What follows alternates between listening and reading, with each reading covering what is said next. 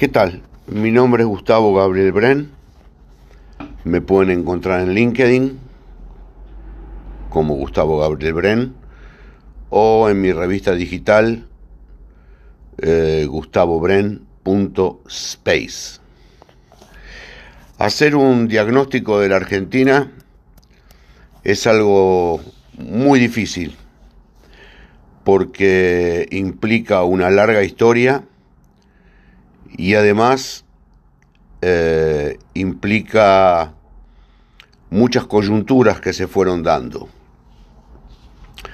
Eh, lo primero que tenemos que decir es que el continente americano es un continente nuevo eh, y que nosotros fuimos conquistados en Sudamérica por españoles y portugueses que eran en esos momentos reinos que estaban en decadencia frente a eh, las conquistas de o la colonización del hemisferio norte hecha por principalmente británicos, holandeses fundamentalmente.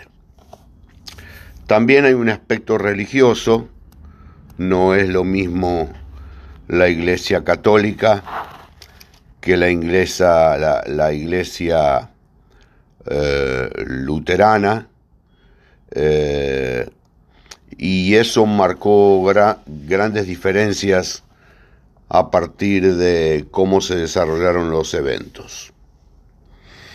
Yendo concretamente al caso de Argentina, hay que resaltar que ningún país en el hemisferio sur, salvo Australia, es un país desarrollado.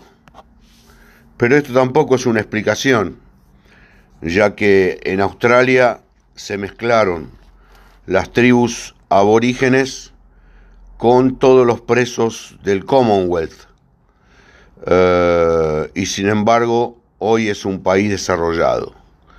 Quizá tenga que ver más con aspectos religiosos y culturales. Eh, Argentina eh, se dice siempre que es un país rico. Yo creo que para analizar a Argentina es necesaria diversas disciplinas y no solamente disciplinas estanco como economía, sociología. Hay que utilizar muchísimas disciplinas. Argentina fue un país rico, es verdad, Eh, por principalmente dos motivos. Eh, una, eh, su geografía privilegiada y segundo, eh, contingencias internacionales que hicieron que nuestros productos agrícolas ganaderos eh, puedan ser el motor de la economía en los primordios del siglo pasado.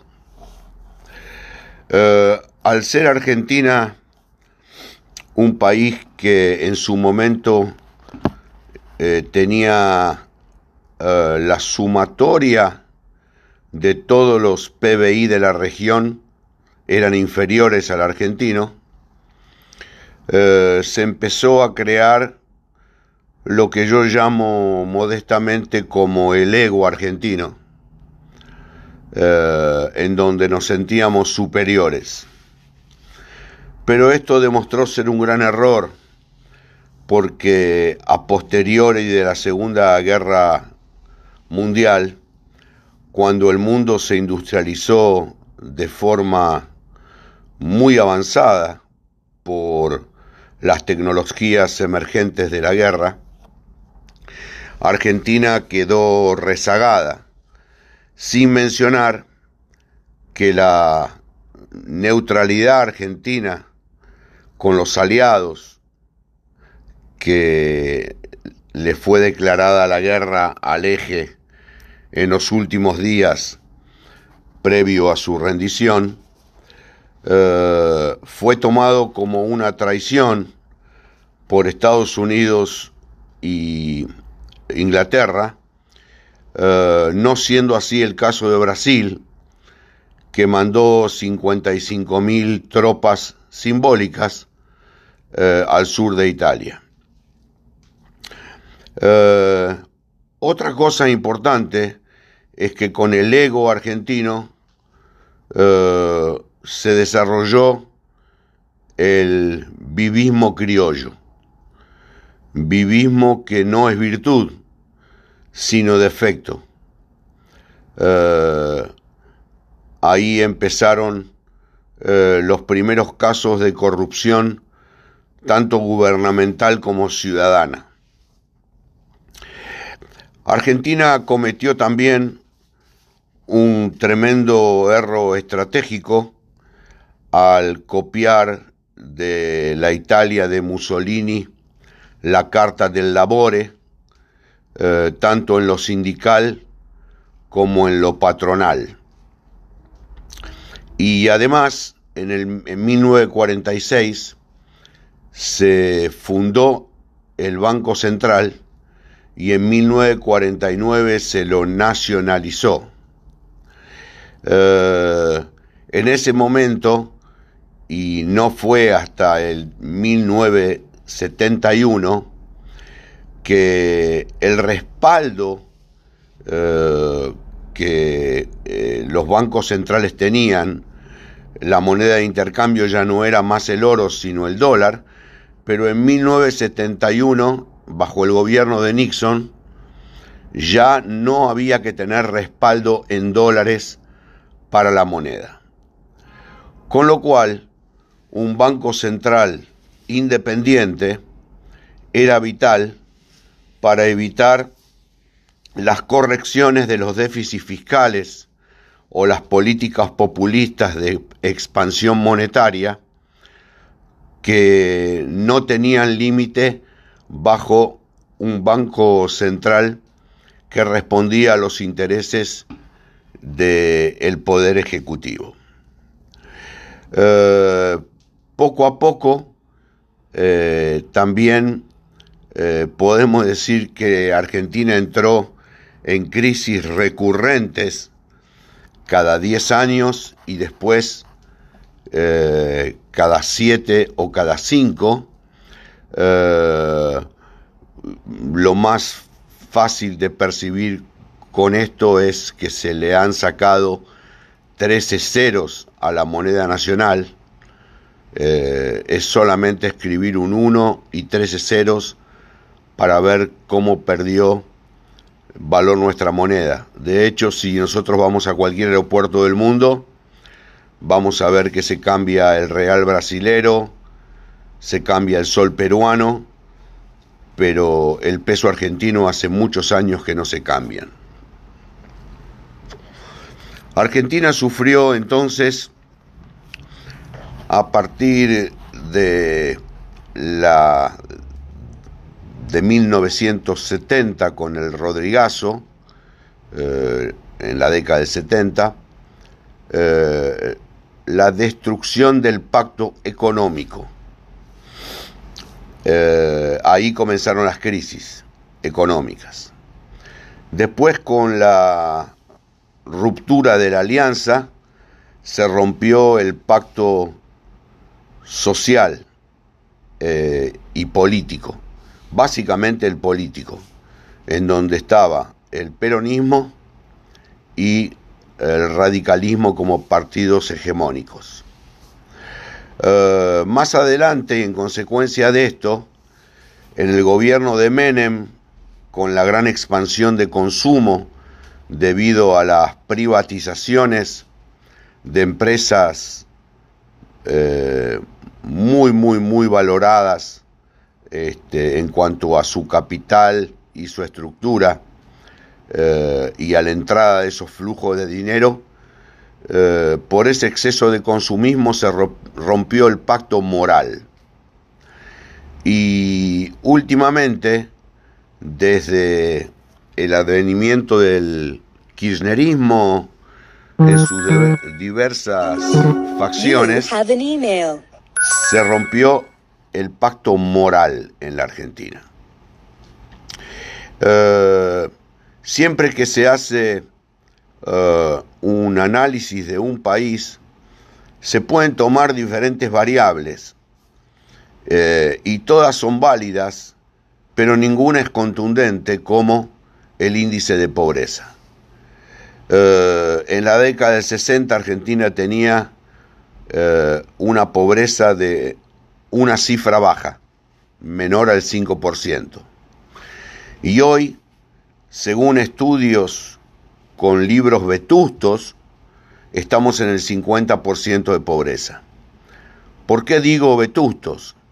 Porque no es lo mismo la pobreza de mil novecientos sesenta que la pobreza del año dos mil veintiuno.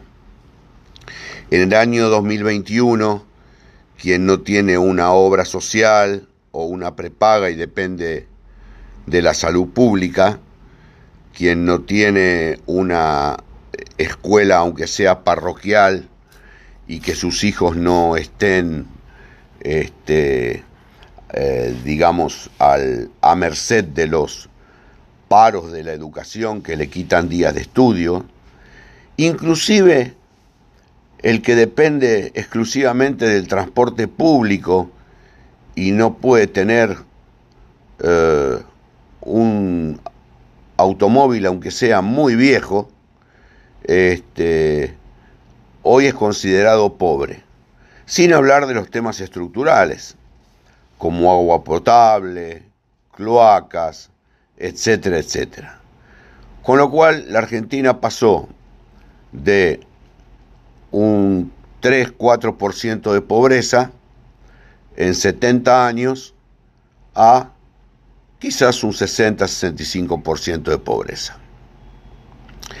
El hecho de eh, el gobierno haber eh, tenido libertad absoluta para financiar los déficits que ellos mismos provocan, eh, agrandando el Estado cada vez más, siendo que hay provincias que el sesenta a setenta por ciento del, del trabajo es público, Eh, hace que la gente eh, tenga que buscar refugio de valor en monedas fuertes.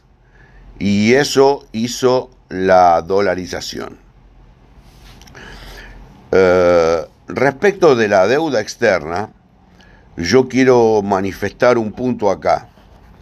Tomar deuda es lo más sano del mundo.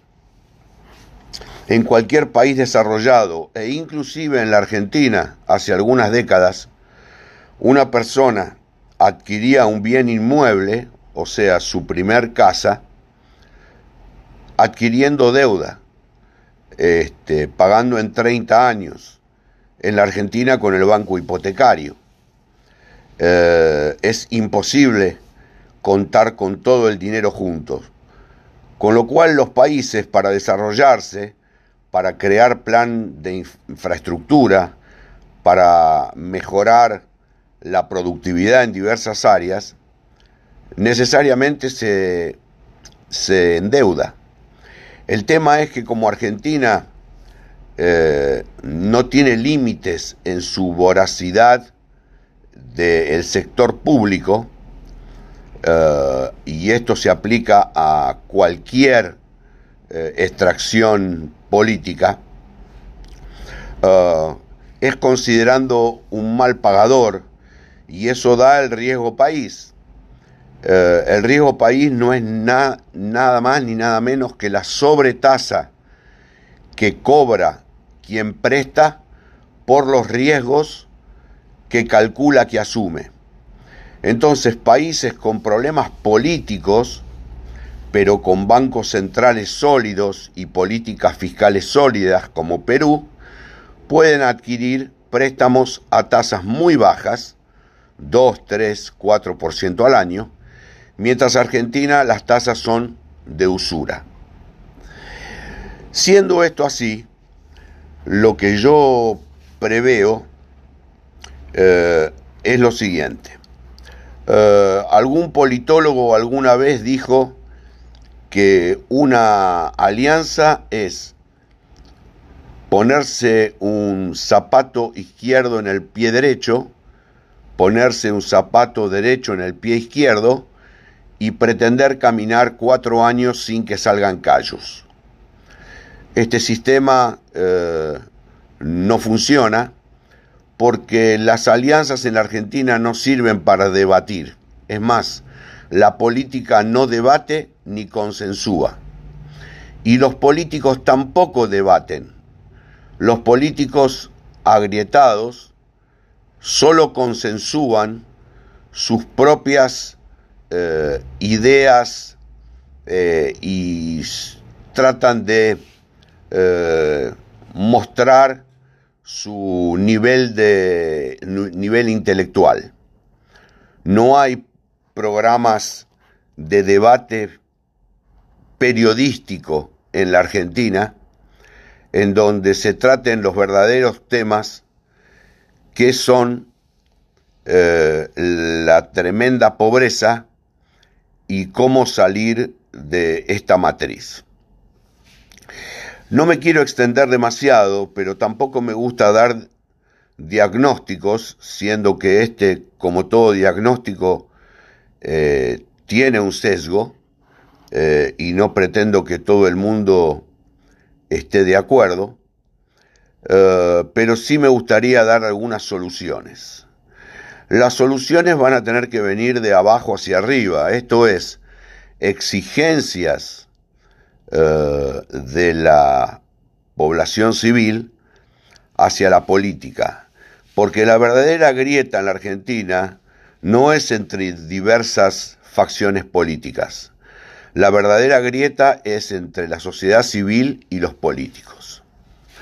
Entonces yo humildemente propongo que todos los cargos eh, tengan una duración de seis años sin poder de reelección. Eh, eso para todos los cargos. Terminó su función pública y se va al sector privado o se va a dar conferencias internacionales. Segundo, la eliminación total de los fueros, menos para expresión, que fue el origen de la justificativa de poner fueros, para que eh, los políticos puedan expresarse libremente. Tercero, eh, para ingresar a un cargo jerárquico en el sector privado, uno tiene que pasar por una serie de tests, sean estos técnicos o psicológicos. Eh, y así el Departamento de Recursos Humanos eh, comienza a definir los finalistas y elige finalmente el candidato. En la Argentina, para ser presidente de la nación, eh, no es necesario ni un test de caspa, eh, lo cual hace que la política después se rodee de amiguismos, porque los diferentes ministerios tampoco son gestionados por gente idónea, tanto en el ámbito de eh, la honestidad como eh, de la parte técnica. Y por último, y no, más, no menos importante, yo creo que cualquier ley que tenga que ser aprobada por mayoría especial en las cámaras, esto es dos tercios, eh, para ser eh, eh, aplicada, no sancionada, aplicada, eh, tiene que pasar por una consulta popular. Eh, estas leyes generalmente se refieren a cambios en la parte judicial, en la parte legislativa o en la parte impositiva. Entonces el pueblo después con su voto dará el aval para estas medidas o no. Finalmente me quiero dedicar uh, a un tema que es muy complejo en la Argentina y que es el Poder Judicial. El Poder Judicial en la Argentina se ha transformado en un instrumento de el poder ejecutivo y el poder legislativo.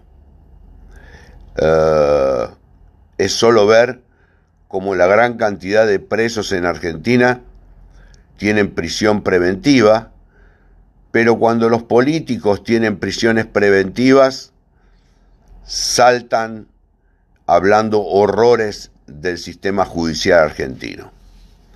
El sistema judicial argentino tiene que ser modificado, independiente, eh, poco proclive al aprete de los otros dos poderes, eh, y esto requiere una reforma de gente idónea eh, y muy conocedora del tema. Es irónico que nuestra Constitución Nacional sea una de las más virtuosas del mundo. Es irónico que la educación nacional hasta hace algunas décadas era tratada de ser copiada por algunos países del mundo.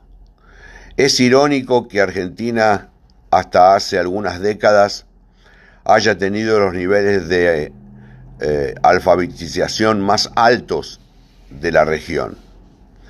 Es irónico que la Argentina haya tenido niveles de pobreza tan bajos. La lista es extensa.